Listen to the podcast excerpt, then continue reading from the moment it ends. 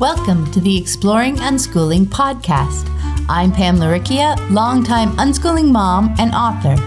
Join me and my wonderful guests for interviews, information, and inspiration about unschooling and living joyfully with your family. You can find the episode show notes, your free introductory ebook, What is Unschooling, and lots more information at livingjoyfully.ca. And here's the show. Hello, everyone. I'm Pam Laricchia, and this is episode number 68 of the podcast.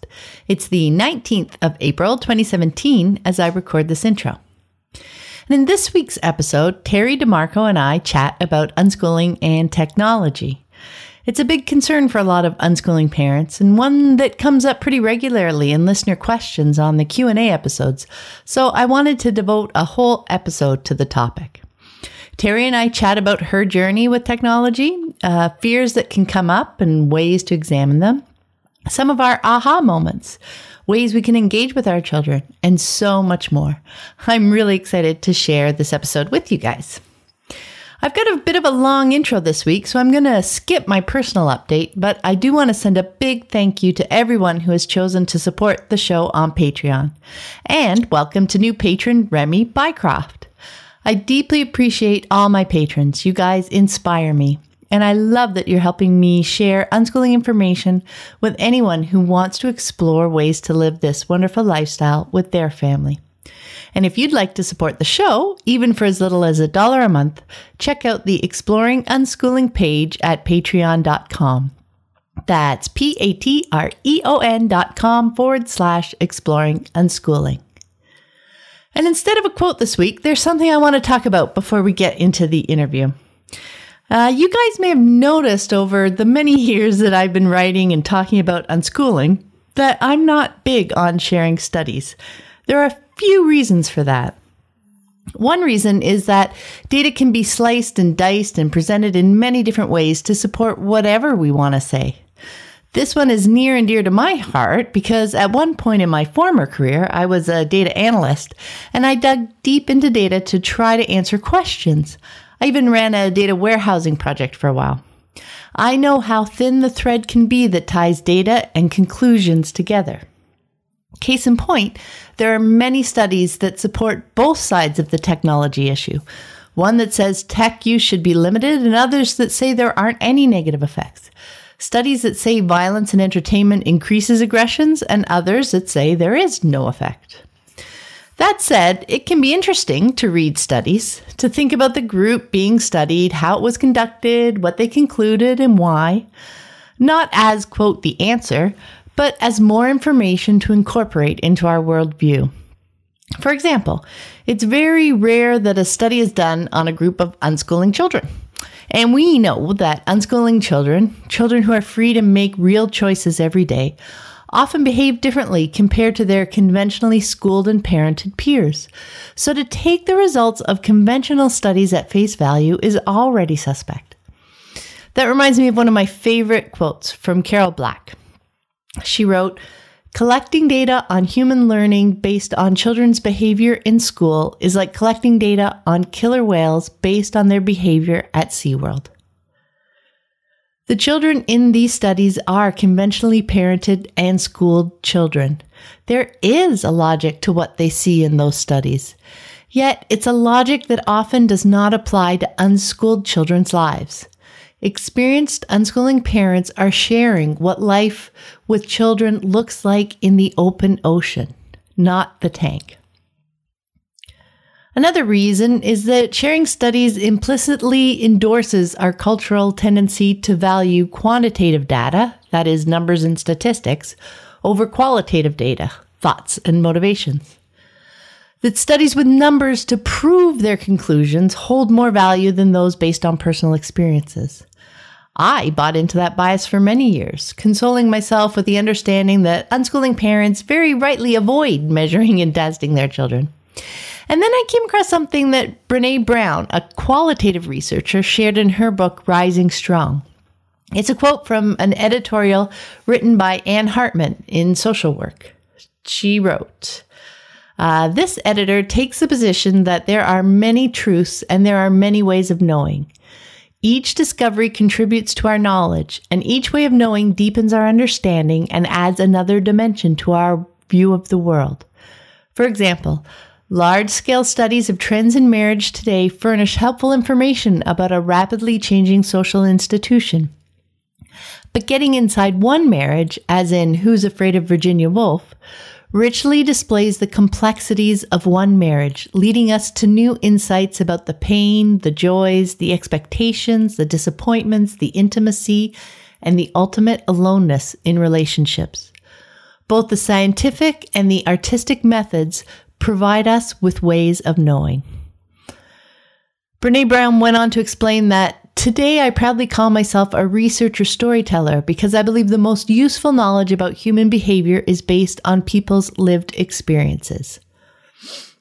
So that was an aha moment for me.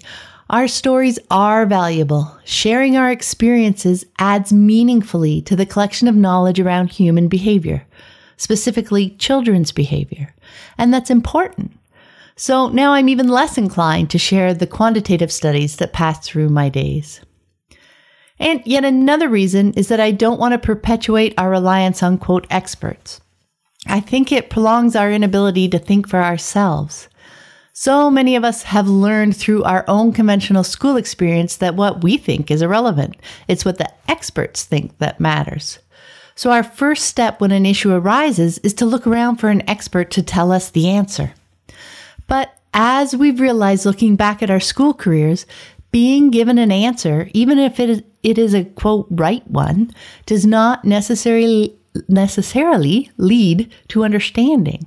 It's the difference between content and context. And that, of course, brings to mind another one of my favorite quotes. It's from Maria Popova, the creator of brainpickings.org. She wrote, we live in a world awash with information, but we seem to face a growing scarcity of wisdom. And what's worse, we confuse the two. We believe that having access to more information produces more knowledge, which results in more wisdom. But if anything, the opposite is true. More and more information without the proper context and interpretation only muddles our understanding of the world rather than enriching it. This so concisely distinguishes between schooling and unschooling. See, at school, learning is all about remembering those pieces of information so that you can put them on a test. End of story. In contrast, unschooling parents value the context and the connections that surround that piece of information and cultivate a learning environment for their children where the why and the how are just as important as the what. Again, tank and ocean. As parents embracing unschooling, it's so important to develop the ability to think critically for ourselves, to analyze the context, not just the content, to ask ourselves, is this true for us? Just as we examined the beliefs handed to us around learning and academics and chose unschooling as our family's learning lifestyle, it's important to take that same critical journey through the conventional messages we're being given surrounding technology around any issue over which we find ourselves conflicted. Is this true for us? And then trust yourself, even if what you see unfolding in your unschooling lives flies in the face of what conventional experts are saying. Or chances are you'll be thrown for a loop every time a new article or study purports to support the conventional messages or as it's been referred to in unschooling circles, periodic unschooling panic disorder. That's why I personally shy away from the term expert and use the term experienced instead. I enjoy sharing my family's unschooling experience with anyone who is curious to learn more. I'm happy to share my unschooling perspective on things. Yet at the same time, I want to encourage you to think for yourself don't take my experience at face value and try to shoehorn it into your lives. Your context, your family is different than mine. So while the principles stay the same, what it looks like day to day may be different. But what I hope is that you use the experiences and information shared by me and many others on the podcast to widen your lens and help you see new possibilities. And to help with that, consider the concept of beginner's mind. Zenkei Blanche Hartman describes it as a mind, quote, that is innocent of preconceptions and expectations, judgments, and prejudices. Beginner's mind is just present to explore and observe and see things as it is. She thinks of it as the mind that faces life like a small child, full of curiosity and wonder and amazement. And we only need to look at our unschooling kids as a shining example of beginner's mind in action. So today, let's approach the topic of technology with an attitude of openness and curiosity. Let's choose to release our preconceptions and expectations and just explore the possibilities. And with that, let's get on to the interview with Terry. Hi, everyone. I'm Pam Laricchia from livingjoyfully.ca, and today I'm here with Terry DeMarco. Hi, Terry. Hi there. Hello, hello. I was lucky enough to meet Terry in person last year at the Childhood Redefined Conference in New York. And when I decided I wanted to do an episode focused on technology, I knew she would be a great person to chat with. We've got a lot to talk about. So, to get us started, Terry, can you share with us a bit about you and your family and how you discovered unschooling? Yeah, sure. Um, so, I live outside of Boston in Massachusetts. Um, and when my sons were, I have twin sons um, who are now 10, and a daughter who is eight, and a husband. Um, and we used to have a cat, but we no longer do. Um, but when Aww. my sons were preschool age, um, we had investigated homeschooling them because we weren't quite sure what we were going to do. And we lived really close to Sudbury Valley School, the original one in Framingham, Massachusetts. Uh, mm-hmm. at the time, and I looked into that, and I kind of got scared away when someone said, "Yeah, but what about math?" Um, and so I kind of set that aside and decided to look into other options. Um, and then we happened to move the uh, weeks before my sons were about ready to start kindergarten. And we happened to move to a town called Newton, which is one of the best school districts in Massachusetts. And so we decided to give school a try, which I think for us, we kind of needed to do. Um, and after kindergarten, we pretty much recognized that um, school was not going to be great for our family, um, for my husband or I, and for the kids. Um, and you know, this my sons didn't have a good time. They had different issues there, but um, so we kind of knew we needed to come up with another plan or a plan B. And we went to an unschooling conference in New Hampshire in April of 2013 that lasted about five days. And I think the third day in, my husband looked at me and said, "So." The kids aren't going back to school, are they? I looked at him and I said, No, they are not so uh, we were pretty convinced that we had no idea what was going to be in our future. We just knew that school really couldn't be. Um, and we unenrolled our kids right when we got back. Um, but, you know, when we sat there and really thought about it, for us, we looked at what we were both successful in in our careers. Um, I was in technology sales, my husband is a software engineer, um, and neither of us were formally trained in our career of choice and what we did successfully and, and were able to make um, you know money at. And we both loved what we did um, and we recognized that you know if we learned that on the fly and kind of unschooled ourselves um, to be kind of at the top of our game in our you know our, each our respective careers then you know why couldn't our kids do that too? And the one thing that i got a great example of is my husband works in his passion. And if you've ever heard of people who work in their passion, they would do the job whether they got paid or not. And he's mm-hmm. one of those. Um, I was not. so um, I was really good at what I did, but it really took a toll on me because it wasn't my passion. Um, and I figured that if we could give our kids the ability to, number one, know their passion, and then the opportunity to either work in it or work to support their passion, um, that we would be ahead of the game and our kids would live a much happier life than many of the adults that I see around here in the Boston area. Um, so, uh, you know, kids never went back to school and we dove in head first. Um, and uh, it's been a wonderful choice and something that um, we look back on and know that it was the right thing to do and it's changed our lives forever. So we're pretty excited about it. That's really awesome. I love that uh, story, and I love the way you you said um, you want to help your kids to know their passion. Um, and, and work work in their passion or work to support their passion because I think that's such a great way to to look at it. You know, just because somebody's interested in something doesn't mean they have to you know, work in that or, or, that they should be earning their income, you know, through that particular passion. Choosing to keep it, you know, as, as your hobby, as your ha- passion and choosing other ways to um, get an income um, to support it is, is still a great way of, of looking at it, right? Right. And I think, you know, if you do, if you have a passion that you're supporting through what you do, you never take on all of the stress of that job, right? Mm-hmm. You you know that it's a means to an end. So uh, you probably work at that job at the best possible balance, um, you know, being able to kind of do well, but never take on the stress of um, the the actual work of it, right?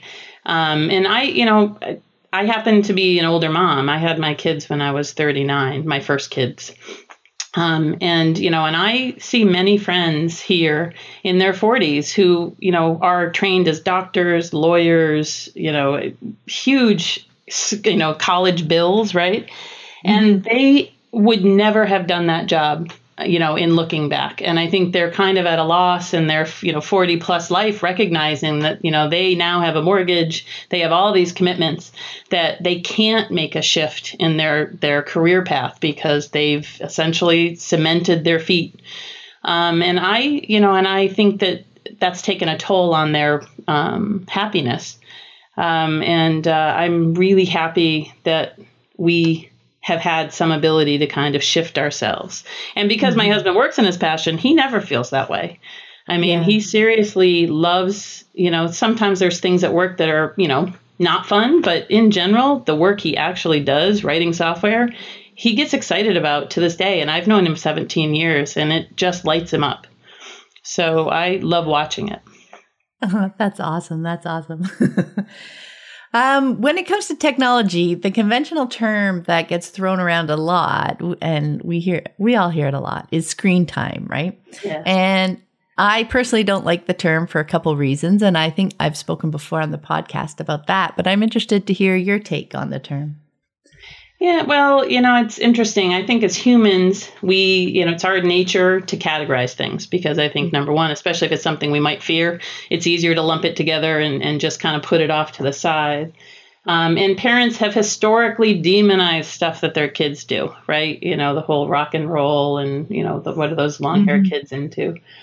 Um, mm. but you know, and for conventional parents, I think that you know saying screens as a you know mo- mono name um, absolves them of looking further into what's actually going on. They can kind of sit with their fear and not really have any responsibility to kind of you know peel the onion on that at all.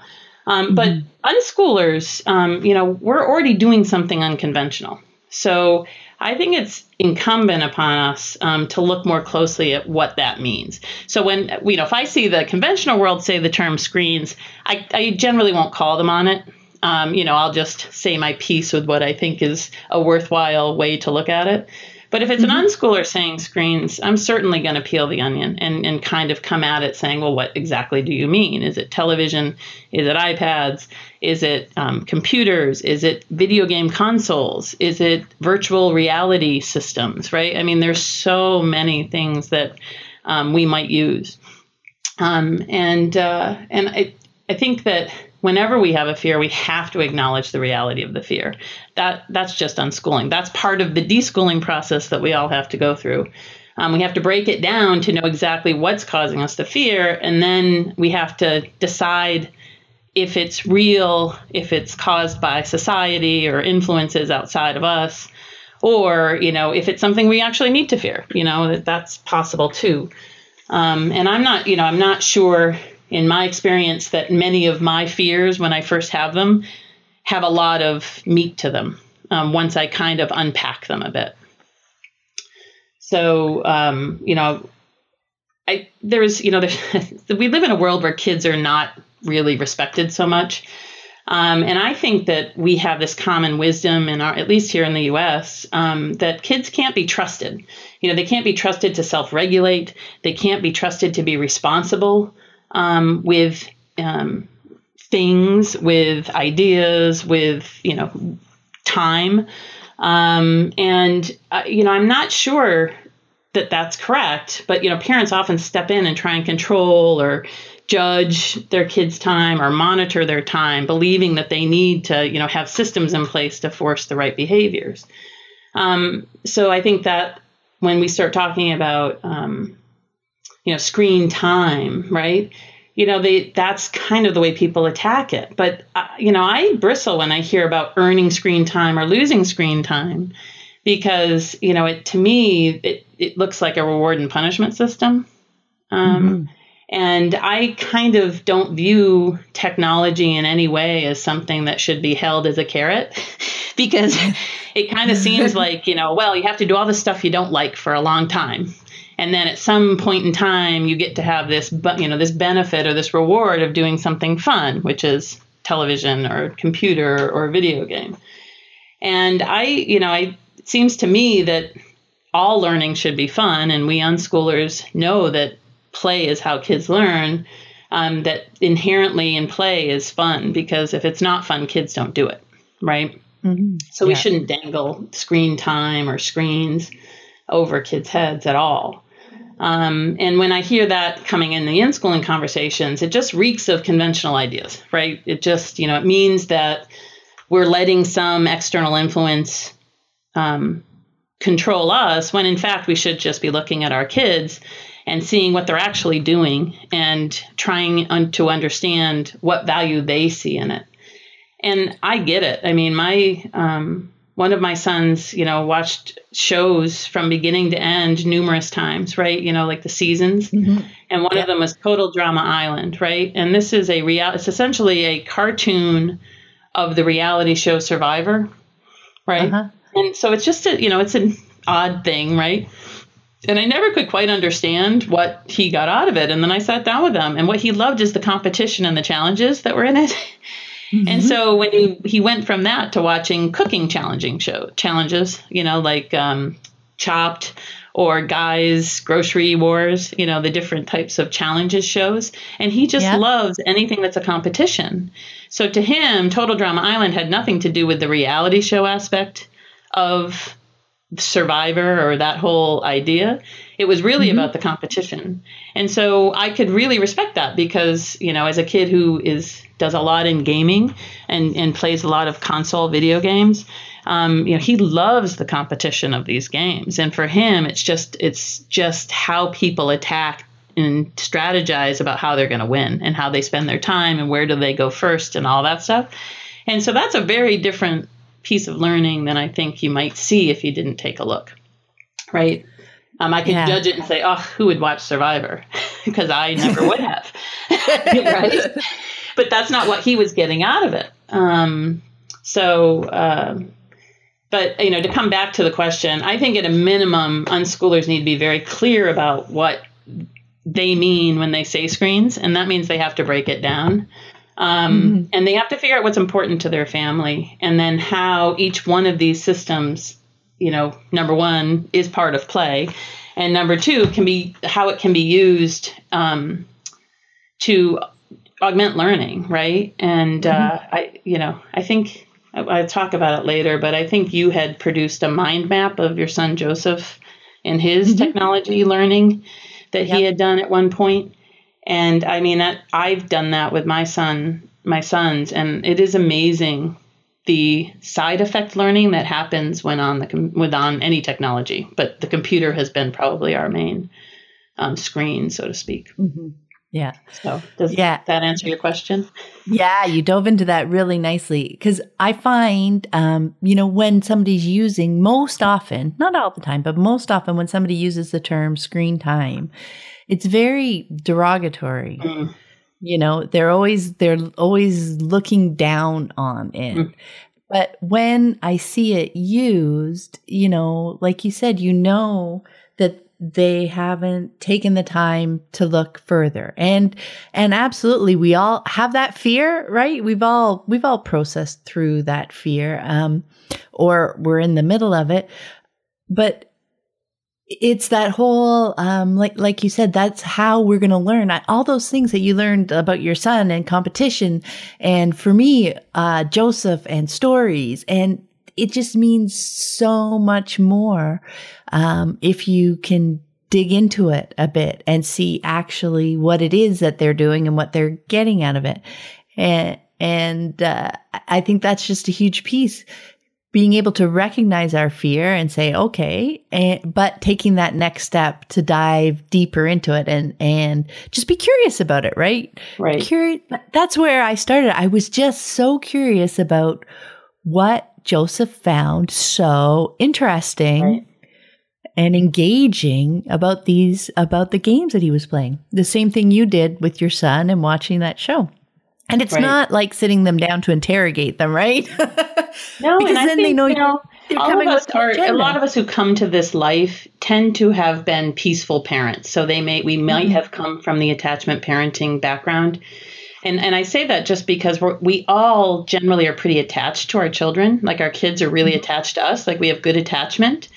And when we have bad energy about something, we don't have to say a word and our kids know. Yeah, right? Exactly. So, I mean, I it truly required me to not i always say that i minimize myself and i don't minimize mom i minimize mm-hmm. my attitudes or my agendas right yes. and i think that it's really important to do that because if i sat next to my kid or if you sat next to joseph or you know lizzie or anyone and had like a kind of like a ugh so what is this all about they you don't have to even say that and they aren't going to show you right? Mm-hmm. They're going to be somewhat on edge. They won't be in their flow because they're picking up a negative energy. And, yeah. I, you know, and I recognize, I see that sometimes on the forums in which we participate, you know, that the, just the terminology is very pejorative.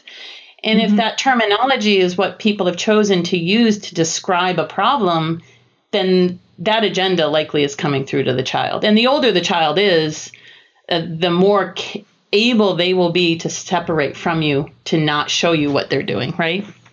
Yep.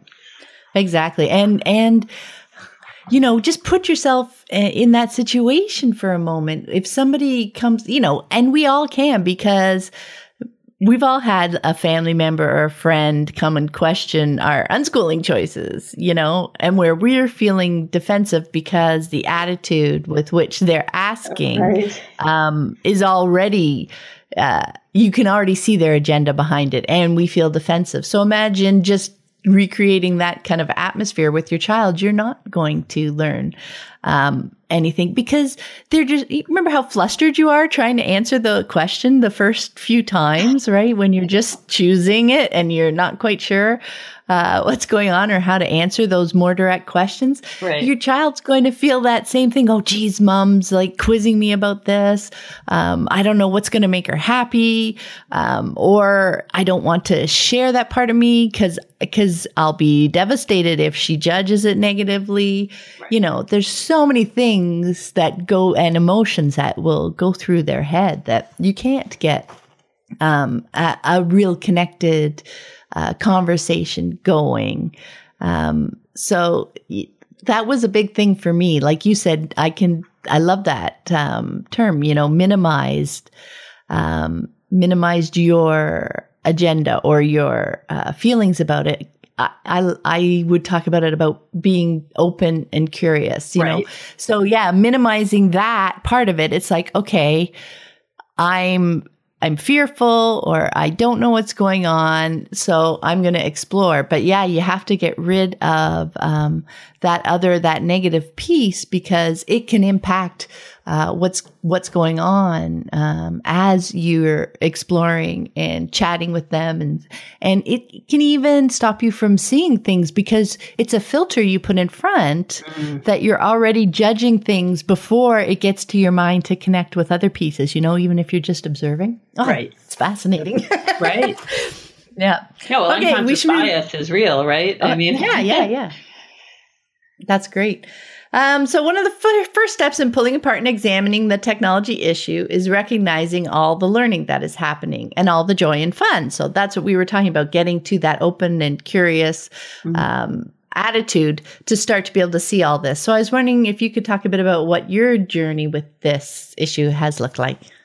Sure. So um, I had a an interesting awakening to technology. Initially when my kids were still in school you know we had we had just i think when they were six put a computer into the family room um, just to kind mm-hmm. of investigate and you know look at minecraft i think at the time. Um, and you know the kids were interested in it. I think cole would play on it and be most interested at the time. Um, and while he was in school he started asking for play dates with all these kids that he was not friends with right and mm-hmm. but he specifically wanted to go to their houses because they had gaming consoles. Ah. Like, you know, this is not even think, something that I had quite figured out, you know, hey, would we have Xbox and PlayStation and all these things in our yeah. house? you know, this is, I was still very much in a conventional thought. Um, and, you know, when I thought about it, I said, you know, I, ho- I so want to make sure I have a house where my kids want to hang, you know, mm-hmm. and to to want to play here and where other kids want to come, as opposed to my kids feeling that they aren't getting something here and wanting to go somewhere else, especially when it's someone that I have no real connection with. I mean, these are not, they weren't traditionally friends of his, they were just kids in his class that happened to have a gaming console.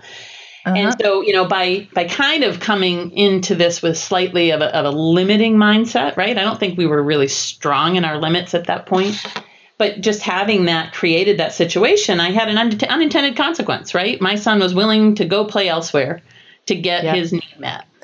Um, and that by far was something that i had said when i became a mom i never wanted to have happen. I wanted to make my house a welcoming place where the kids wanted to come to as opposed to be the one where you know they wanted to leave and go somewhere else. Mm-hmm. so um, once the kids left school and uh, we immediately bought laptops and they were on Minecraft uh, pretty much nonstop all day. Um, and we dove in, you know, as many of the unschooling forums talk about, you know, you kind of can step into it a little bit. Well, we certainly did not. Um, we went right in, and uh, what I is, um, I guess, hard as it might have been for my husband and I, I think it was great for us because it forced us to really deschool our attitudes about technology fast. Um, yeah. And, you know, we had to recognize that life was going to be dominated. Our first year of unschooling, at least, was going to be dominated by technology, right? By mostly by computer at that time. We didn't have many other um, things to use. Um, but I immediately started playing with them, right? So I got mm-hmm. on Minecraft and I played with them, and I can't tell you how fun it was. Like I love Minecraft.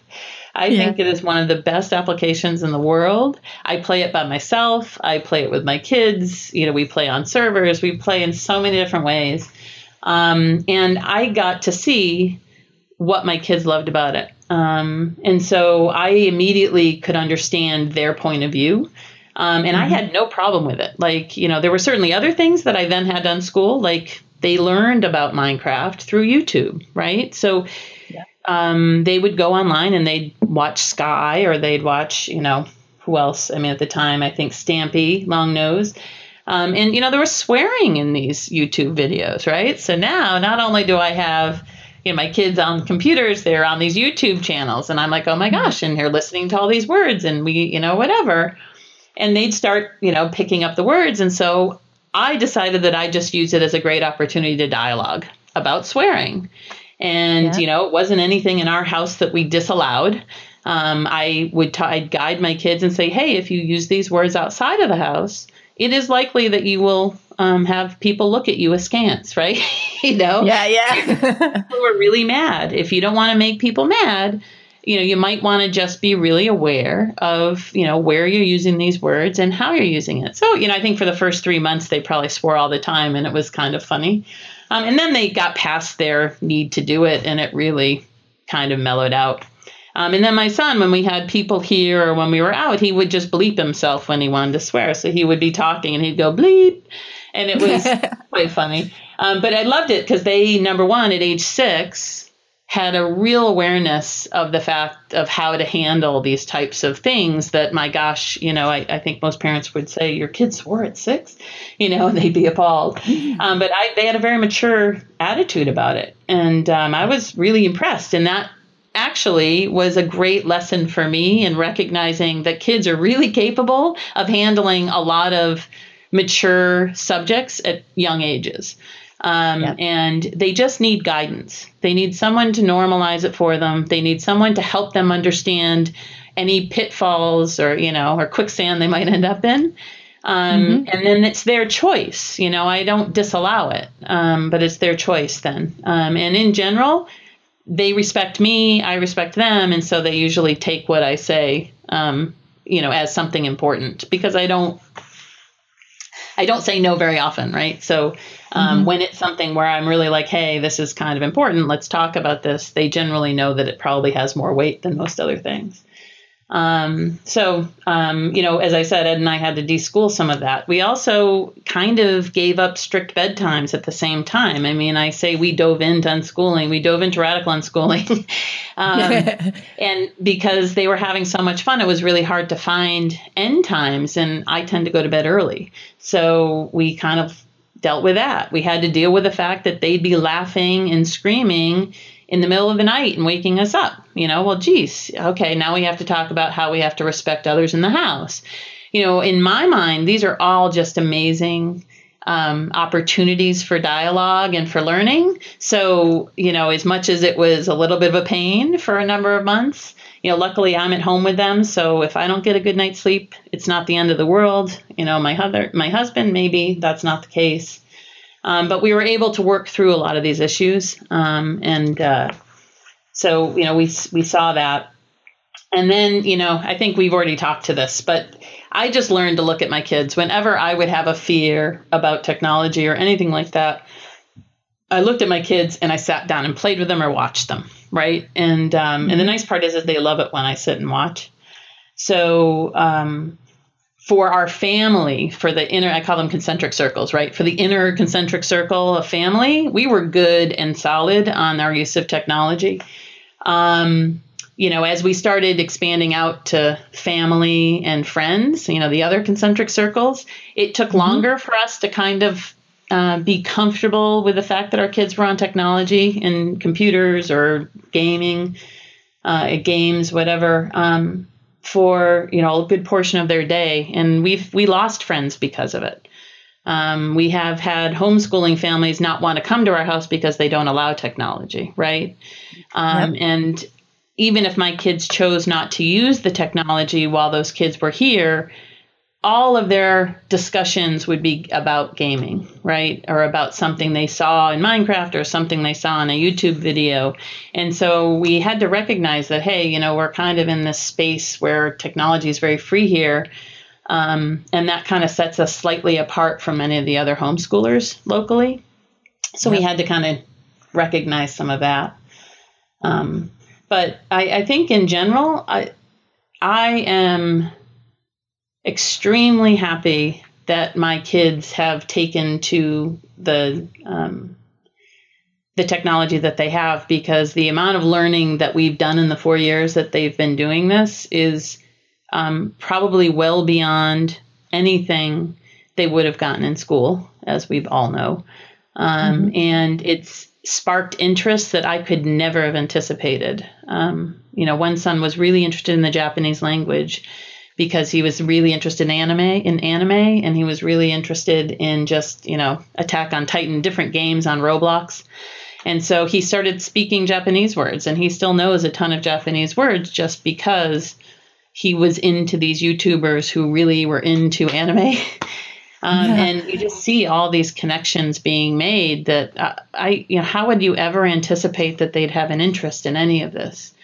Um, so I know I that's that is one of the most amazing things, and that's kind of what sparked me to uh, make that original, you know, kind of map of the things that I had seen Joseph get into right after right. in those first six months or so that I that I paid attention instead of limiting. yeah. And and involved. Like your point about playing with them. That's so so important. Um being just being with them so that you can see what's going on. Anyway, your Japanese things reminded me um, years ago. Joseph and I were watching some um, I don't know if it was E3, but it was some gaming convention, or, and uh, they were interviewing somebody in Japanese, and and they had the uh, subtitles up, and he was telling me where they they got them wrong. oh my gosh, how funny! I was like, what? That's awesome. Yeah, you know, it, it's they when they're interested, it is you, you you're just amazed by how quickly they learn um, what comes across their path. And like you said, you could we could never predict or even try to put um, you know our our agenda or our you know a, a, framework of what they we think they should learn in front of them is just so much smaller than what they actually do isn't it?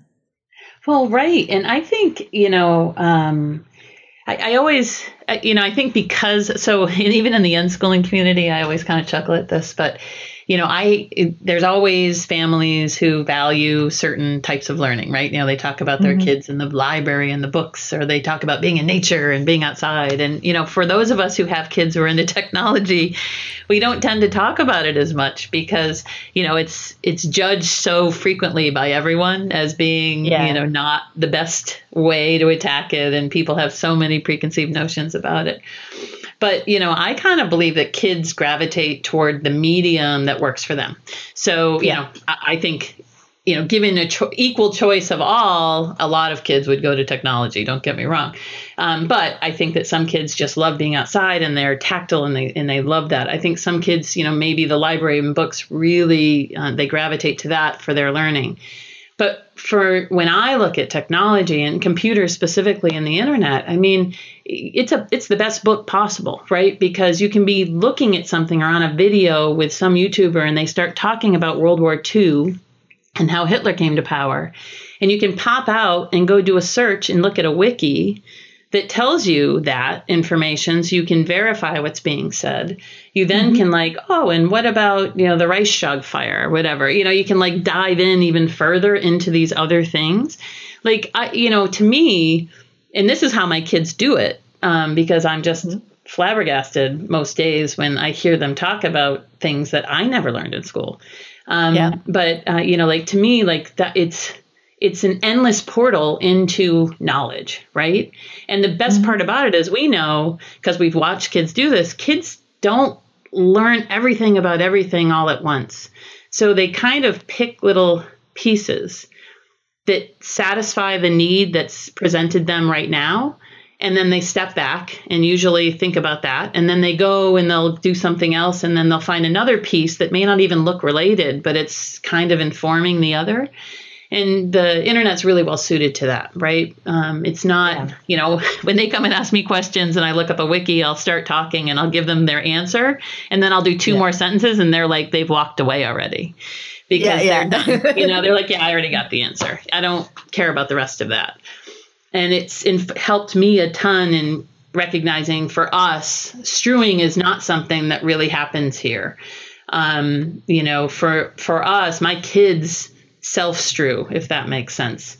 They're so curious and so interested in so many things that they tend to deep dive in their own areas. And when mm-hmm. I get too excited about something, I can put the damper on their interest pretty quickly. so I have to be really careful. Uh, but I think that's just because they've really been given a ton of freedom about it. Um, and mm-hmm. so they know their own mind. And oftentimes, my assessment of what they want to know is not correct. It, they want something else. And so they just need to go get that. Yeah. Yeah. And I think that was, that's something that I found as well was that what was most important was for me to um, stay open and available rather than trying to um, anticipate too much. Right you know, sure, I if I found things, I would share them, but yeah, without the any expectation that they would want to go in that direction, and I'd be careful again, minimizing, not sharing um, any kind of agenda at all behind it, because I didn't want to knock them off the path that they were following. I just wanted to just say, oh, I came across this uh, you know, maybe it's a little bit of a, a little bit of a turn, a little bit of an angle, and, and uh, just so that they knew that it existed, but it didn't matter at all if they were going to take that turn because mostly it was about being open to help them. Like if they wanted to make this jump, this connection, and they needed a little bit of something from me, I wanted to be able to um, satisfy that as quickly as possible so they could keep going because it was just amazing watching them make all these connections and fly through it, right? Right. And I think, you know, and here each kid does it differently, but I one of my sons around dinner time comes and brain dumps on you. Like he just yeah. gives you yeah. he just starts talking. And you know, so mm-hmm. he just starts going and he'll he kind of, you know, sometimes it's a cohesive step to step to step, sometimes it's just information coming at you. And what he's yeah. really doing is testing his theories, right? So he's mm-hmm. saying this is this way. And if you say, if you nod and say, yeah, that sounds right, he's great, moves on. And then if it sounds like it's something that might need a little bit more, you know, or hey, did you look at this way? Like I might say, hey, you know, you also could look at it in this way. He's just culling his mind map, right? I mean, he's yep. he's he's saying okay, and he's he's moving in things from one bucket to another, and he's just like okay. And then it's not a huge conversation. Um, a lot of it's him coming at me in more of a monologue but mm-hmm. he's really testing his hypotheses right? And it's yeah. and it's from the whole day of what he's been doing and his daily process is amazing. I mean he has two hours of youtube videos in the morning about and then he'll eat breakfast. Um, and then he starts playing roblox which is one of his main areas of playing and he has numerous games there. And then he's on steam to do subnautica or some other game um, and then sometimes, you know, in the afternoons, he's like, hey, mom, you want to go and play blah, blah, blah. We'll play a game together. Um, sometimes we do board games. Um, so, you know, you watch, and these, their day is very um, uniform. Um, but mm-hmm. if I were to just say, hey, it screens, I would miss all of that. But they have an amazing daily process, right? Um, yeah. And I'm like impressed by it because they really don't veer from it. And it helps me when we schedule things or when we have things outside of the house. I have to be very yeah. respectful of their daily process. Um, mm-hmm. Doctor's appointments don't happen here until the afternoon or late morning because if my son doesn't get his two hours to kind of catch up on all the new YouTube videos out there, mm-hmm. he's very unhappy and does not want to leave the house. So we have to be really respectful of the fact that, hey, you know what? I would want someone to grant me that same respect. So, yeah, no, that's, that's awesome. Yeah, I know, and and it's all about how, like you said, how the different personalities, different children process things. Right? I have Joseph's very much um, a verbal kind of processor, and we would have those conversations just about daily. You know, um, him dumping out, and and you know, we're connected enough and you know, in our, our relationship that if I think it's a conversation where he's looking for my input, yeah. you know, and I start saying something and he's not, he can say, no, mom, right. I'm just like saying, yeah. I, I, don't want to hear right now. And I'm like, yeah, right. no problem, you know, and I can just absorb, absorb.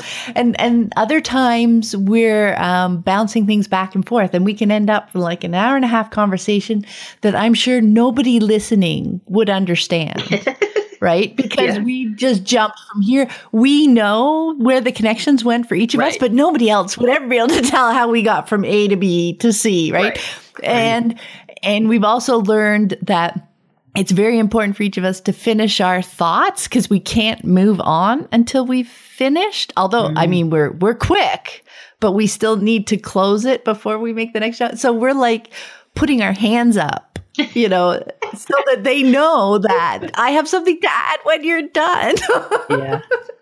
Yep. And you know, then there's another child who who very much does a lot of that who's like um, me for my personal stuff who does a lot of that processing internally and once we've kind of figured it out then we're ready to move on and chat with other people. And so when he comes asking for something, he's not he doesn't need a conversation about it. He just wants to do it because he's already had all that conversation in his head, figured right. it out, and now he's ready to move on. Mm-hmm. This is the kind of stuff that you learn by getting um, deeply engaged with your kids and seeing what they're doing. It's just seeing how they process information, seeing what's interesting to them. I guess we should move on to the next question, but it's all very fascinating. And I think we might have uh, hit this, but let's just make sure. If a parent is concerned about the amount of time a child is spending, say watching TV or playing video games, instead of immediately imposing limits to fit the parent's comfort zone, how might they explore the situation to discover what's up? Yeah. So I think we have talked about a bunch of this, but yeah. you know, so I would say it's deschooling and it's really about playing with them or sitting next to them and watching. Um, you know, write down the learning if it makes you feel better. Um, and I think yeah. also sometimes sharing that with your partner or spouse, as we kind of uh, uh talked about before, so that because mm-hmm. a lot of times it's not the per- parent who's home with the kids who has as many of the questions about the, the use of technology in general. Um, it may be the parent who's coming home and saying, geez, is this all you did all day? Um, yeah. Right. So, um, you know, being in, and, you know, my husband's really thankful when I share that stuff with him because he's like, yeah, I wouldn't have known. And he's, he's appreciative because he doesn't want to sit in judgment when it's unfair.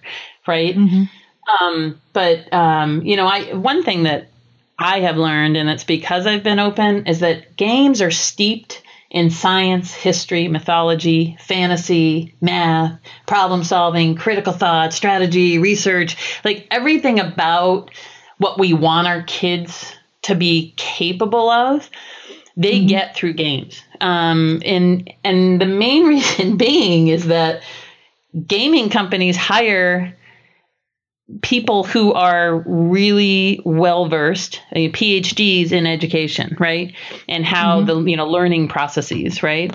So um, they know exactly how to hand information so that it's easily absorbable, and they talk a lot about. Um, the regime of competence, right? You know, like you have, yep, yep. you're capable for, you know, of certain things when you're a noob, right? And then, you know, yeah. you get when you move on to the next level, in general, when you first go into that level, you realize that you're missing some key piece of knowledge. So you can still fight there, you know, if you're fighting a battle of some sort, you can still fight in the same way, but it's not netting you the same results as quickly. So you realize you have to learn something, or you have to get better gear, or you have to do something. Um, and sometimes that information is obvious, or sometimes you actually find helpful people along the way who tell you that, right? You know, these are all yep. life lessons, right? and yeah, exactly. um, and you, you know, you then can realize, ah, so I need to do this. So the the information is handed to you in an incremental fashion that makes it extremely easy to assimilate, right? And to move yeah. on. Um, and, you know, this is unlike school completely, right? This is where school has it wrong. you know, yeah. completely have it wrong. And if school was set up like a video game, it would be amazing to see how engaged kids were, right? Um, because it would be all about that, you know, keeping kids within the regime of competence, and every kid's regime of competence is going to be slightly different, right? Um, mm-hmm. and then making sure that they're getting incremental um, adds so that they can kind of level up, so to speak, right? Um, and I think that you know that is really important for people to understand that the reason, and we'll talk about this on the addiction side, but um, you know, when people say it's addiction, um, you know, I think it's the reality is is that this is how all humans learn, and the reason that we all like these gaming in general and why we play on our iPhones all the time is because it feeds us in a way that is just inherent in the human condition. Um, and uh, and it's it feels good to do well at things and to constantly yeah. have feedback, right? I, I um, could so, jump in there because so if I can just yeah, because when I I remember it reminded me when you were talking about that um, the definition of uh, flow in mm-hmm. finding flow Mihaly Csikszentmihalyi he talks about that that feeling of flow um, and you know when time passes and you don't realize it when you're so into it is when you're sitting at right at the edge of your level of competence right mm-hmm. you have you have just enough skill that you know you're close and yet you're so you're super keen to learn all those last little bits. Yeah. You know, it's hard to get in the flow of something that's entirely repetitive because you already know how to do it. You're all fully skilled at it. You know, right. that's boring. And if it's too, too hard, you know, it's too challenging. You can't figure it out. And, you know, it's hard to, completely hard to stay engaged in that as well. Right. But right. when you're right at that level where you know, you know, just to, you know enough to keep going and keep going. Um, but there's still lots to learn and figure out. That's where all the exciting learning is. And mm. that's where you sink into the flow of the activity. So yeah, yeah, that's that's just really exciting. And yes, that is something that um, games are really good at, and they've spent so much time um, figuring out through levels. Joseph and I would talk about this all the time. You know how how you can gather that one piece of information that you need to move on, and how as you get as you level up and as you move from world to world, as you progress in the story, all the different pieces that come together, how they flow that whole story together. Right. It's, it's really interesting. And then, yeah, I mean, finding um, games or, or, any kind of activity that's within um, a person's interest, right? right? Uh, it, the that environment for that interest is a great way um, to learn and play. And like you said, there are just so many aspects to manage that the skills um, that they pick up in doing this are transferable skills, right? Oh, yeah. I mean, the ability to take in multiple things, um, analyze it, and choose a path forward. Just because it's virtual, those still skills are still transferable into the real world, into a situation where you have three things coming at you and you want to decide what your best next step is. It's totally right. useful. Right, and I think okay. you know there's there's tons of side mm-hmm. effect learning. You know, side effect learning is where it's all at, and you know, like I, so I always thought unschooling was like, hey, you know, kids will be exposed to all this learning, and they will pick up, you know, at the early in the my early stages, they'll pick up all their schooling school learning because it's just fun when they pick it up. And what I've realized is that the all of the schoolish learning that they get is side effect learning from gaming. So yeah. all the math they've gotten and all the reading and writing and history and science has come just because games are steeped with all this stuff, right? So mm-hmm. it's not like they have had somebody say, What's two plus two? They conceptually get it because they've played all these games. You know, Minecraft, perfect example. If you have three players playing and you want to do iron armor for everyone, it's 72 pieces of iron. Right? Mm-hmm. And my kids knew that before you could you could never ask them, well, what's 24 times 3? They wouldn't yeah. be able to tell you. But they know how much iron they need to make three sets of armor. You know, and, and if you can take away that need to control it in the, you know, the the schoolish way, they get to the point where they do understand multiplication, right? And mm-hmm. factoring mm-hmm. and all that stuff. But um, initially, they just know that they need X number of whatever it is to do something. You know, could just be X number of gold to go buy that next sword that gives them better, you know, hit rates or something. Yeah. But, um, you know, I you know, I laugh because you know I have a son who loves first person shooter games on Xbox. This yeah. is the son who likes the challenges and the competition and he's a CEO in Grand Theft Auto, right? He has his own mm-hmm. Crew. He pulls people in. He has to deal with giving them cuts of the the loot that they get.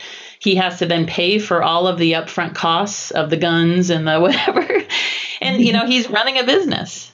Um, and when he's really into that, you know, he recognizes that sometimes in order to get the good, you know, his friends who are better at the heists to come, he has to give them a larger cut of the the pie or mm-hmm. he's got a friend who really needs some cash so he's willing to give him a bigger cut you know those types of things but that's all yeah. negotiation right um, mm-hmm. you know that is a huge life skill and just recognizing that hey people have to be somewhat motivated to want to help you out and you have to take on costs to do these types of jobs you know it's just an interesting you know whereas most people would say oh gta i'd never let my kid play that well my goodness, like I'm so glad I let my kid play that. You know what I mean? Like mm-hmm. it, there's huge learning there.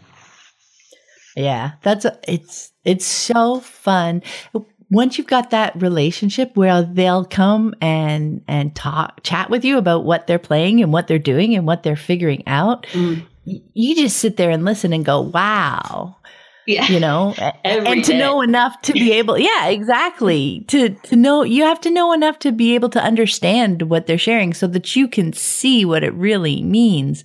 Right. But yeah, it, it's fascinating stuff. Yeah. Okay. Okay. We better move on. Uh, something that can unnerve parents is when their child gets angry when asked to stop playing a video game or watching TV. Um, fear can quickly have them interpreting that behavior as addicted and blaming the technology, as we were alluding to earlier. Mm-hmm. Um, when we look at the situation from the child's perspective, things can look really different, though, can't they? Like you were talking about with your son, who you know wants his. Uh, his YouTube videos in the mornings to, you know, get caught up and, and see what's happening. Mm-hmm. Well, and you know, if I, so I'm really, I, I, think it was because I was in sales for my career, but I'm really good at putting myself in other people's shoes. And I've always mm-hmm. kind of done that. So, and I know when I'm in the flow and I'm doing something, you know, doing research or a task that I particularly enjoy, um, I bristle at interruptions. You know, sometimes yeah. I'm you know nice about it. Sometimes I'm not so nice about it. But it, it you know it doesn't take much to realize that kids are having the same thing, right? And I yeah. think that it's even worse if the limit's arbitrarily assigned, right? Oh, you've had your hour, right?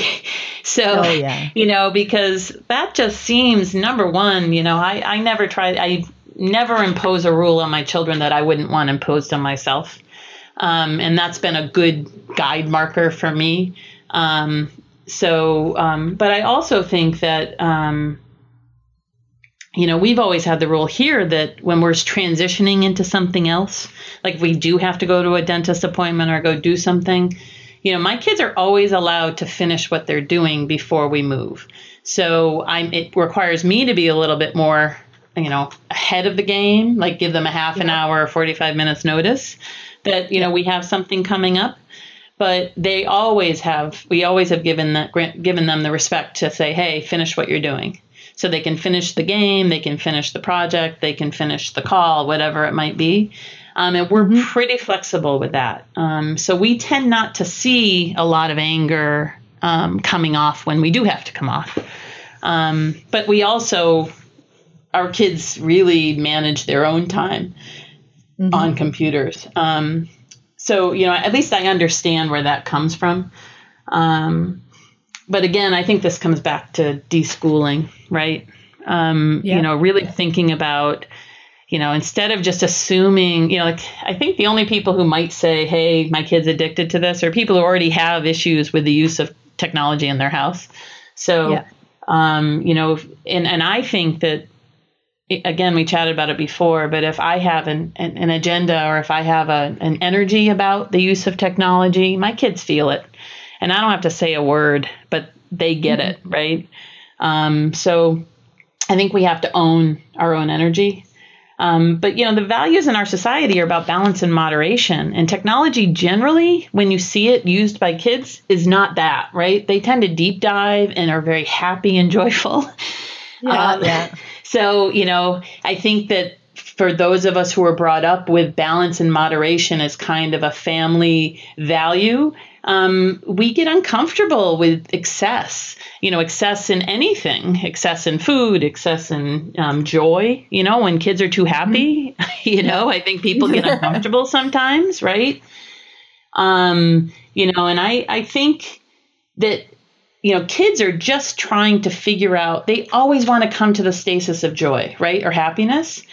Yeah. And they'll they'll get there sometimes even, you know, they'll force themselves there because they always seem to want to get to that equilibrium. And if we just let them get there, they chill out, they relax a lot. Mm-hmm. So that's um, a cool way to look at it. Yeah, that's true. And and when you think about it too, because technology, uh, there was a couple of things. Because technology is um, so new to us, even right mm. as adults, we didn't grow up with it. We can even take those messages around us of of balance and, and fear of too much technology and and slam ourselves with it too, right? So right. part of part of this, at least part of it for me, was first um, coming to terms with it in my my own use and realizing, you know, no, I'm choosing this because, and I'm getting A, B, C, D out of it, and then this is what I'm doing. And the other piece is um, it, when we talked about, you know, screen time in general, how that is composed of so many different things is also realizing that okay yeah you could say screen time and and you could say hours but you know i was communicating on my phone uh, so i was texting with my kids you know because my kids are older right. and maybe i was watching a dvd for some research and you know looking up recipes on the computer like we're using it now for so many different things that that's one of the challenges of putting it all under this misnomer of screen time because then all of a sudden it looks powerful, right? Rather than right. taking a moment to actually dive in and recognize all the multiple ways that you were using different technologies. Well, right. And I think, you know, I, I have, and I don't see maybe this much in the unschooling space, but in the conventional world where parents are sitting on their computer and yet telling their kids they can only use an hour yeah. And and you know and, and i'm always like you know and i i think that's disingenuous right? You know that we shouldn't have double standards you know that if if i truly have an issue with my children using technology then i should really be owning how much i'm using it. Um, mm-hmm. but you know, I also think that greatness comes from passion, right? And I've met, you know, through my husband, and because I think he works in his passion, and I, he has many friends who also are somewhat passionate about what they do, and they all um, tend to excel at the things that they're passionate about. And mm-hmm. I think greatness comes from passion. And passion in general, when you meet someone who has had great success or is, is very passionate, they rarely have balance right? Mm-hmm. Um, you know, I don't see many. You know, you don't see like Michael Jordan, you know, basketball player. He, I doubt he had a lot of balance in his life, right? Yeah. And or a lot of moderation. And from what you know, Carol Dweck says in her book, he practiced basketball all the time, right? And I see mm-hmm. that, you know, with Ed. Ed he codes a lot you know he's on the computer a lot. It's just what he does but he's really good at what he does right? And i think when i've met people musicians who are really good at what they do they play their instrument a lot. Um, so if if my children are going to be really good at technology or really good at researching and, and learning from technology then they're probably going to spend a bunch of time on it. Um, and uh, it, it's important to respect it. Um, and and yeah. because in disrespecting it, I, you then end up sending the message that you disrespect the child, and I think that's not worthwhile in any family, um, but certainly not in unschooling families. Yeah, and and over the years, I've never found balance to be something that was really useful as a goal because balance seemed to be a framework I was trying to put on top of myself or my kids, right? Right. Whereas. It, it tamps down joy, right? yeah, exactly. If we did instead follow our joy, oh my gosh, everything was always so much better. We were so much more engaged. Um, we were just having so much more fun and, and trying to put balance on top of that just really screwed it all up, right? So yeah. it, it's and that's why I ended up, you know, calling my website "Living Joyfully," not not living balanced lives. exactly, because it was just such a better a better goal. right, right. Yeah. Yeah. Well, and I think that that's hard for a lot of people, right? I mean, you yeah. know, we get messages all day long growing up you know this is you know the the question is, is when do you break that chain right that you know mm-hmm. like living to joy is something that very few people have the opportunity to do however in our family in the last four years of our unschooling life we as a family have made that choice and everything has gotten better everything yeah. my relationship with my husband has gotten better my health has gotten better. I now exercise because I want to be my best self physically, right? Mm-hmm. Um, I, uh, my kids, you know, I, I love hearing them laugh. Like, you know, I, when I hear conventional parents talk about their kids and all of the stuff they have to do, honestly, it makes me very sad because number one, I'm like, where's the joy? Right? There's no joy yeah, there. Yeah. I mean, I wouldn't want to come home to that house, right? Um, you know, whereas most people, most kids, when they walk in our house, don't want to leave um, mm-hmm. because you know you're number one, you're respected for who you are. You have agency over what you want to do, and number three, in general, it's fun right? There's a trampoline in the family room. There is a swing in the basement. There's rings. There's, you know, computers all over the place. There's music, you know, whatever you want to do um, is pretty much available at any time. So yeah, and and you see by taking that time, you know, th- especially through your deschooling time, to dive in and really um, watch what's going on and watch your kids, you realize that oh, you know, if my goal was control and school and and you know for them to learn, if my ultimate goal was for them to learn, um, look at they're doing so much more learning, so much more fascinating learning, um, and they're happier, and and the whole place is is happier. Our lives are happier, and I'm ultimately getting, you know, what I originally thought my goal was in the first place. You know what I mean? Oh yeah, and it's not yeah. hard. Nothing is hard. Like exactly. you know, there's no friction. I mean, yeah, there's some days you wake up and you're just like, ugh, you know but honestly, like there just isn't friction. And I don't create friction on purpose. you know? Yeah. Like I there's very few swords on which to on which I will fall. Right. I yeah. just it just is runs counter to joy and it's not worth it. Um, mm-hmm. you know, and as I said, like, you know, just from a relationship standpoint between my husband and I, I mean, we might, you know, whatever, you know, say something to each other and, you know, whatever in a naggy way. And then like in three minutes we're laughing at each other because we're like, yeah, that was kind of funny. Like you just, yes. you get to a point where it's just, it's outside of your normal being. And, you yeah. know, for folks who believe in the power of universal energy, when you live joyfully, pretty much anything you want in your life, you can manifest in, right? So if you understand law of attraction and how to get things and how to you know get your life into a, a, situation where things good things happen a lot joy is the first step of that right? Is really living where you believe everything is possible. Um, and uh, and I love that my kids are seeing this right? Um, you know how powerful will that be as they grow up? Mm-hmm.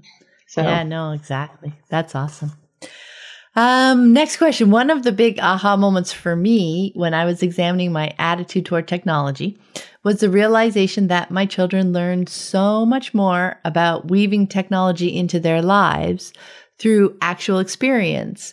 Um, you know, like we were talking about, instead of the the framework trying to impose it by letting them um, experience it and and follow it to their own uh, needs uh, they learn so much more that way.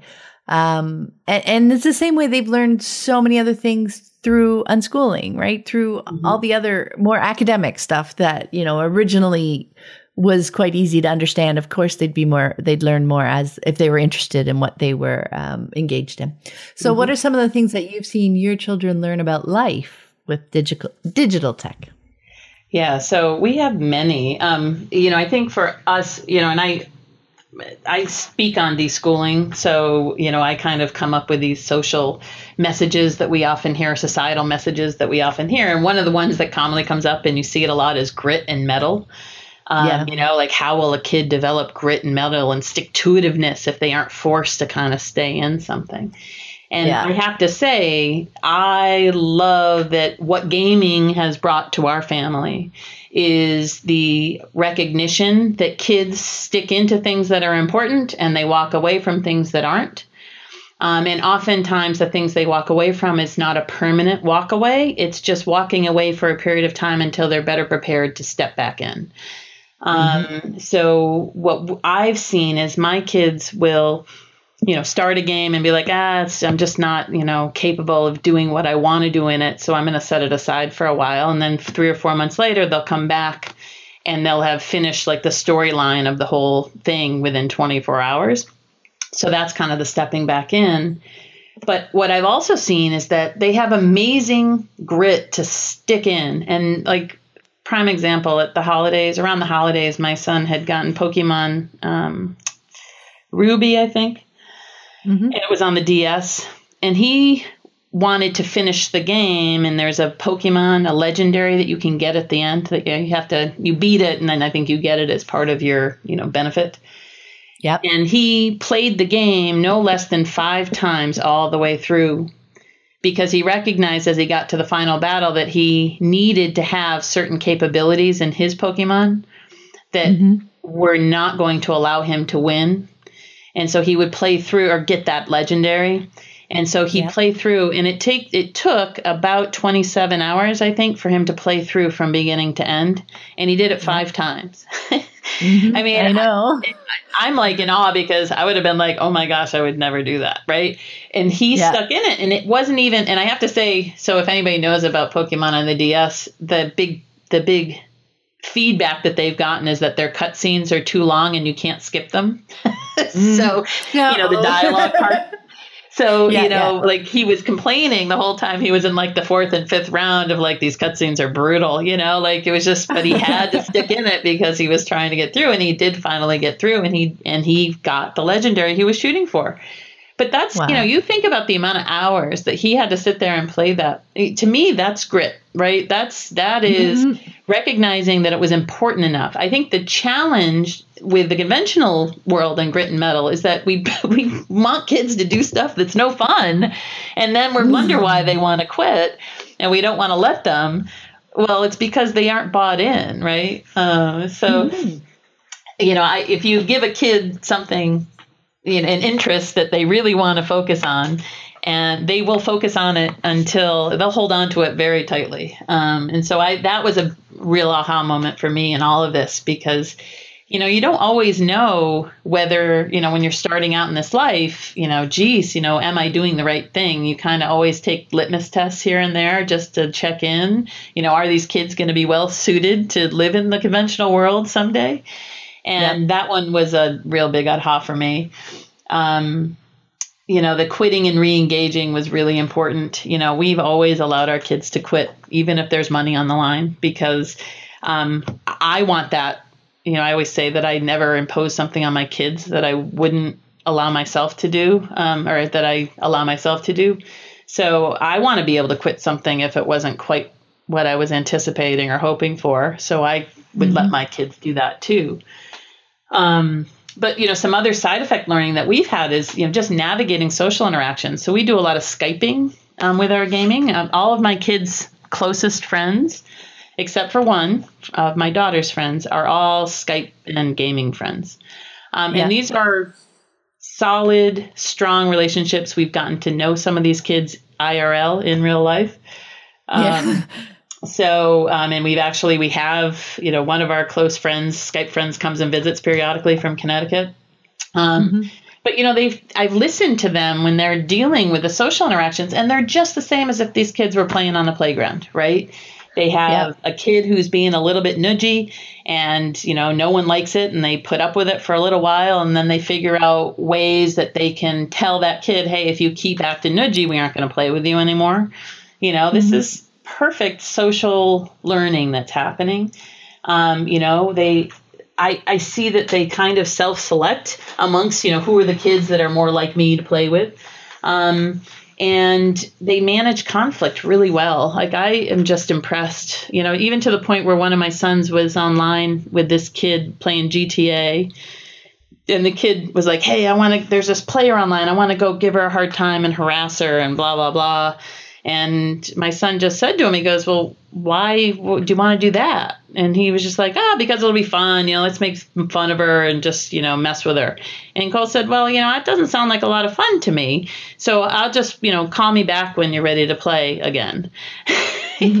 Yep. didn't even stress him out. Like he didn't think he was just like, yeah, that doesn't sound like fun. You know, going to bully a girl just because she's online. Like I have no interest in doing that. So and he was just like, yeah, it doesn't sound like fun to me. Didn't make him upset in any way. And he was just like, yeah, I'm not doing that. So in my mind, you know that I can't ask for better, right? In Mhm. terms of social learning for my kids, you know, to be able to know themselves so well that they recognize when something doesn't fit with kind of their own, um, you know, moral temp, you know, temperature, I guess. Yep. Yep. Um, and uh, I and found, then I found that too. Oh, You sorry. did? Uh, yeah, with it was so interesting to me because, you know, Lissy would be um, out with, you know, with her friends, uh, local friends, um, with Girl Guides and Pathfinders, all, all, those kinds of situations. And, and she would talk to me about the issues and, and, you know, we'd go through some of the situations and then Joseph would be gaming online and at other times I'd be talking to him and it's the same thing, right? And they're, they're all learning the same kind of, um, learning to navigate the same kind of situations. One was online and one was face to face but it was still still the same things you know? It wasn't that social outcast in the basement gaming you know? It was all the same. Right. Just a different environment. Right. Well, and I think we've also learned about the dark side of the internet. I think, you know, mm-hmm. people are fearful of some of the bad things that can happen.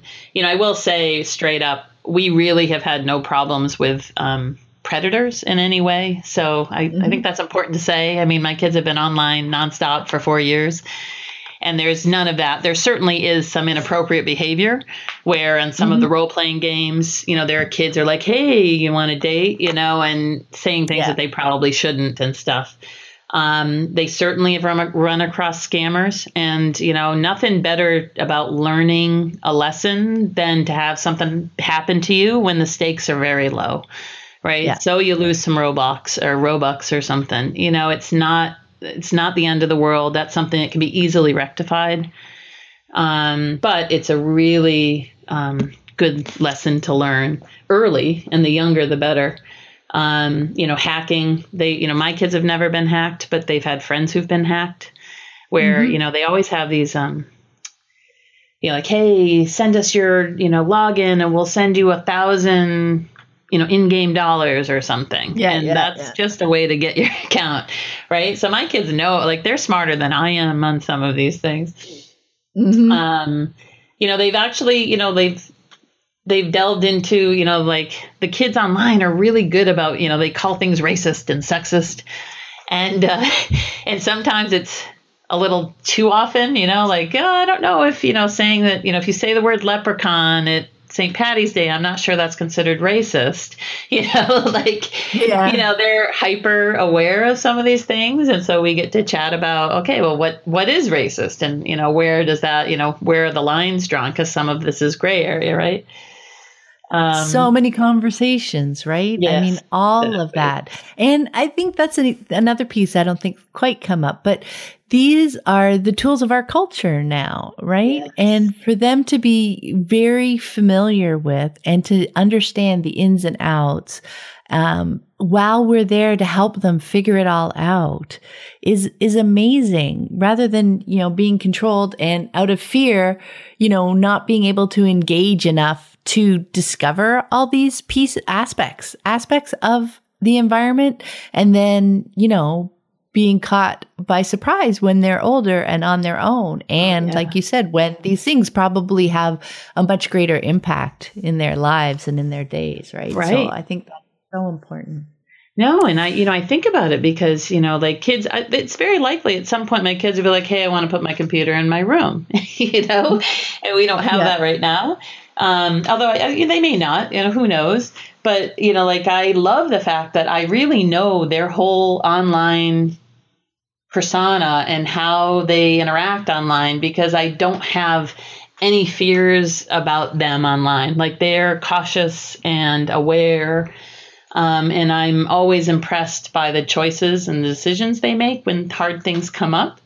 And, mm-hmm. and I think that's, you know, part of being a parent who's around you know and and you you can't help but trust your kids because you spent so many years of watching them make decisions. You know sometimes they're good decisions sometimes they're decisions that may not have gone their way but you see how they come to those decisions. And so you can't mm-hmm. help but trust them because they you've witnessed the good head on their shoulders right? Um, and you've been there to kind of guide here and there when things are less sure um, but you know, like uh, the last aha moment I'd written down here is just that my kids can make re- mistakes and retry. And you know, there's that's in our culture that's not common, right? You know, my kids make mistakes all day long. You know, they bought they spent 60 bucks on a game that they don't particularly like. well, that's an expensive mistake, right? For someone who doesn't, whose allowance doesn't really allow them to accrue that money pretty quick. Um, so you know I they made those such mistakes, a huge one. or Yeah, they had a that- scammer. Yep.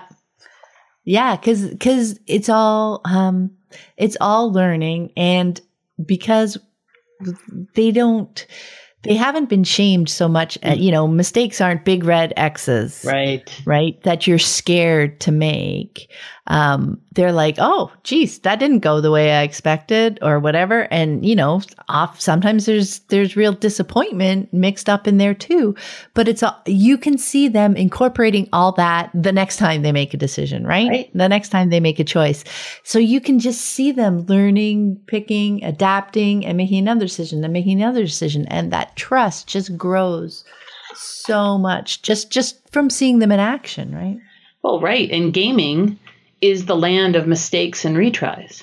Right. Yeah, yeah. I mean, every single game, you, you know, you, whether you're in a battle, you die, you regen.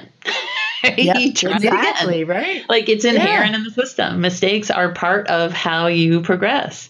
Um, Mhm. So my kids do not fear mistakes at all. Like, and and we Yeah. kind of always said, you know, how do you get good at something? And it's through practice. You know, like you're never good at something right out the gate. I mean, it just doesn't Yeah. happen. So Yeah, and and they they that's one of the many things they learn, right? That whole gaming environment is is built on that. It's built on uh, figuring things out, making a mistake. Oh, I learned that bit. I learned that bit. Moving on. yeah, iterative. Everything Ah. is iterative, right? I mean, Iterative. And that's a great word. Yeah. Of our the way that we have lived as adults. Everything in our adulthood is iter- iterative. We learn to be Mhm. parents in an iterative fashion, right? Yep. I mean, we didn't come out knowing how to parent teens. I mean, you know, you didn't know how to parent Yep. adults, right? You it's an iterative process. Yeah. Yeah. No, that's awesome. um, okay. The next question we actually chatted about earlier. So um, we'll go on to the last one.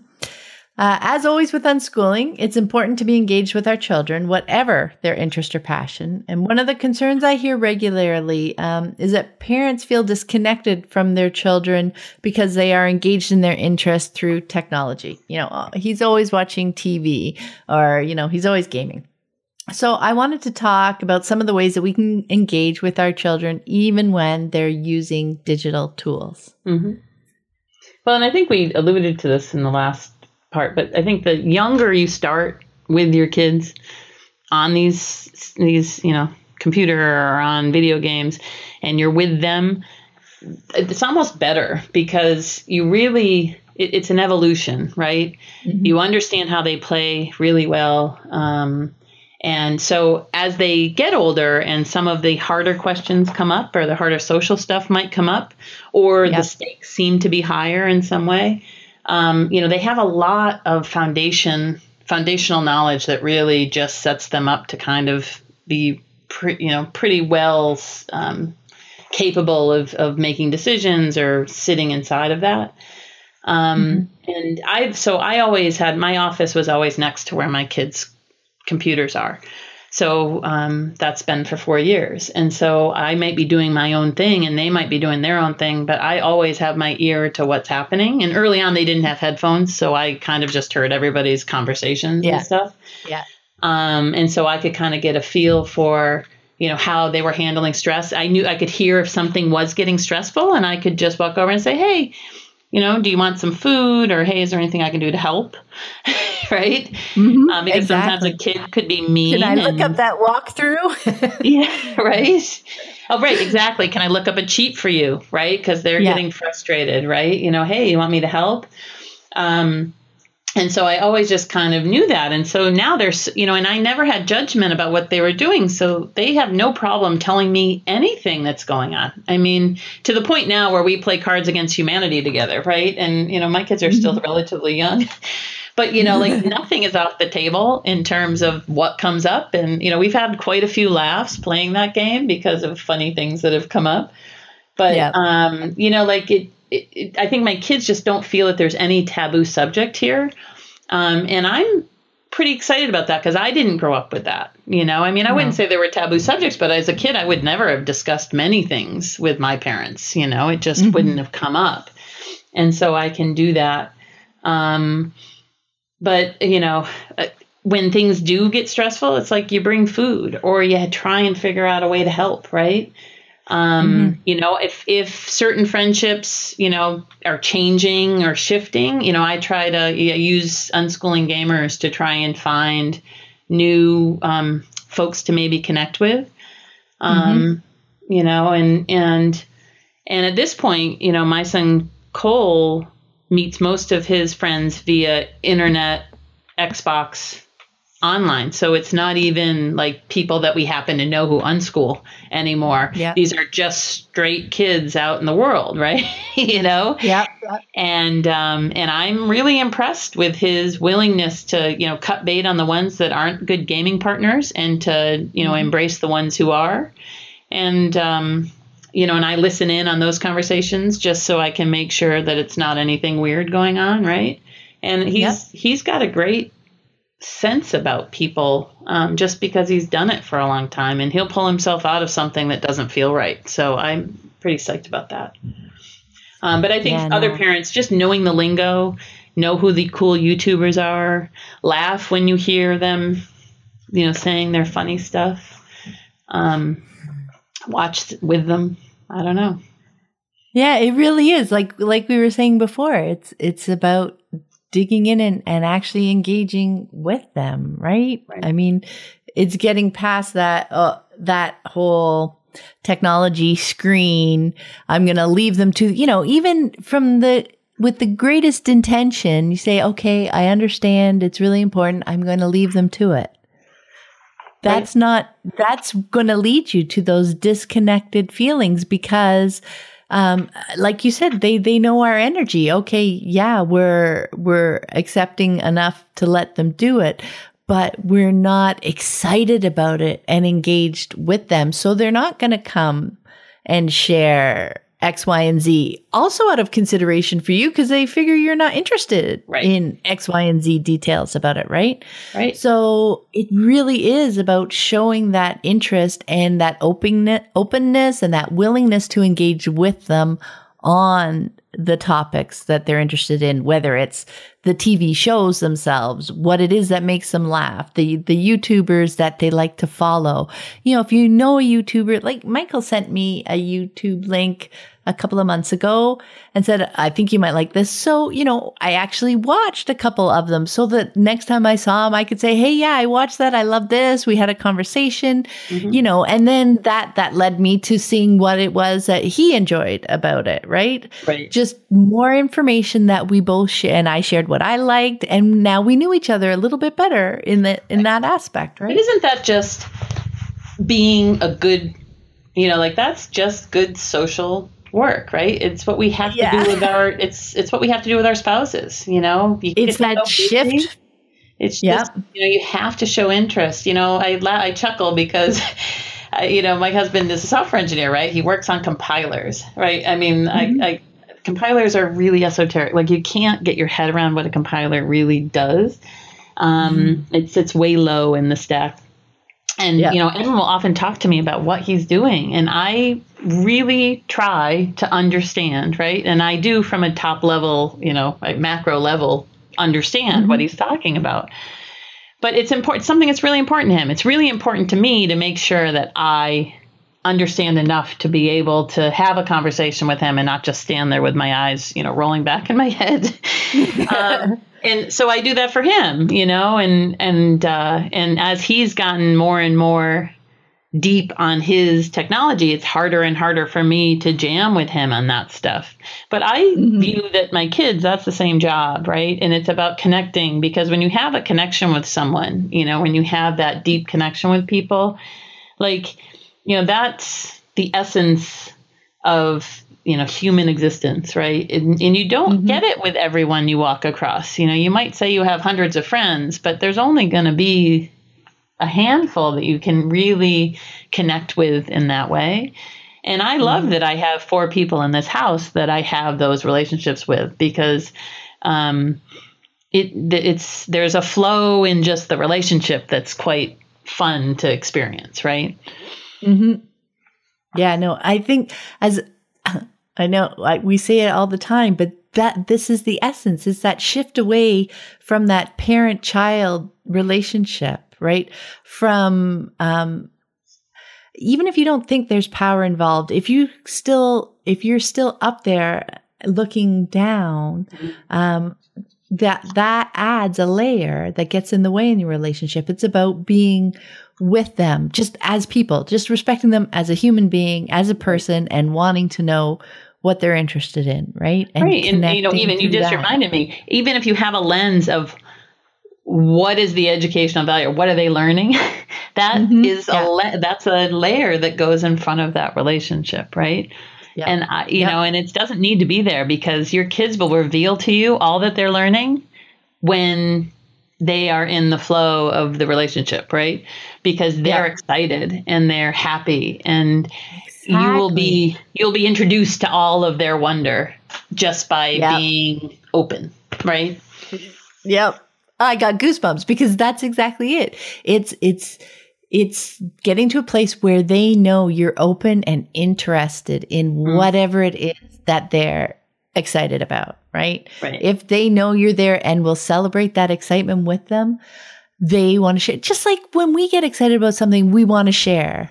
Right. Right. We want to share with somebody who'd be interested in it too, because it's exciting and interesting to us. And I love that point about, you know, being in the house with people with, you know, your family that you're that connected with. Yeah. I used to, I would say, and I still say, you know, um, I don't need, uh, uh, more relationships. I've got, you know, four right. other people here that I'm so deeply and wonderfully connected with. Mm-hmm.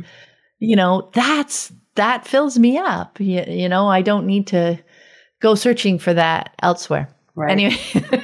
right. And it well, and that comes and that really comes with agency, right? It's when you mm-hmm. when you grant when you have respect for all and they respect you and that everybody kind of owns controlling themselves and there is no authority there is no hierarchical authority right? It's yeah. it's it's when everybody is on equal footing. Um, as odd as that may sound to some people who are not quite as far along it really is it is that. It really is that. And and then you know people think oh do i have to act like a kid? No mm-hmm. that's not the point at, at all right? You're still your person. You still have your experience your life experiences and everything to bring to the table mm-hmm. because that's who you are. It's everybody being um, uniquely themselves and connecting with each other. Right. Right, right, right. Okay. Well, I got to say, we went really long, but it was so worth it. And I want to thank you so much for taking the time to speak with me, Teri. It was a lot of fun. It was a lot of fun. Thank you so much for having me. Oh, it was. Thank you so much. And before we go, where's the best place for uh, people to connect with you online? Let's see. So I have a blog that I have been sorely um, remiss in keeping up to date of late, uh, mainly because I focused on my, uh, exercising too much these days. But I will get back. Um, it is uh, the urbanunschooler.com. Um, so I think it's just urbanunschooler.com. Um, okay. And you can go, there are writings there where I kind of talk about some of these ideas and deschooling. Um, and then um, I, I, can be found on Facebook. Um, I'm not sure if people can search me there, but through many of the different unschooling pages, forums on Facebook, they can find me. And it's T E R I and it's D E M A R C O. And then um, I have an email address, which is T E R I D E M A R C O 67 at Gmail. And that will come directly to me as well. Awesome. Thank you so much for your time, Teri. Have a great day. Hey, thanks a lot, Pam. Take care. Thanks for listening. I hope you found it helpful. You might also like the backlist episodes at livingjoyfully.ca forward slash podcast. While you're there, be sure to pick up your free copy of my book, What is Unschooling? In it, we'll explore some of the common questions people have when they first hear about unschooling, like how will my child learn? How do I know they're learning? What is deschooling? And how do I get started? It's also available at many online ebook retailers. And if you'd like to connect online, you can find me on Facebook at Living Joyfully. Until next time, have fun living and learning with your family.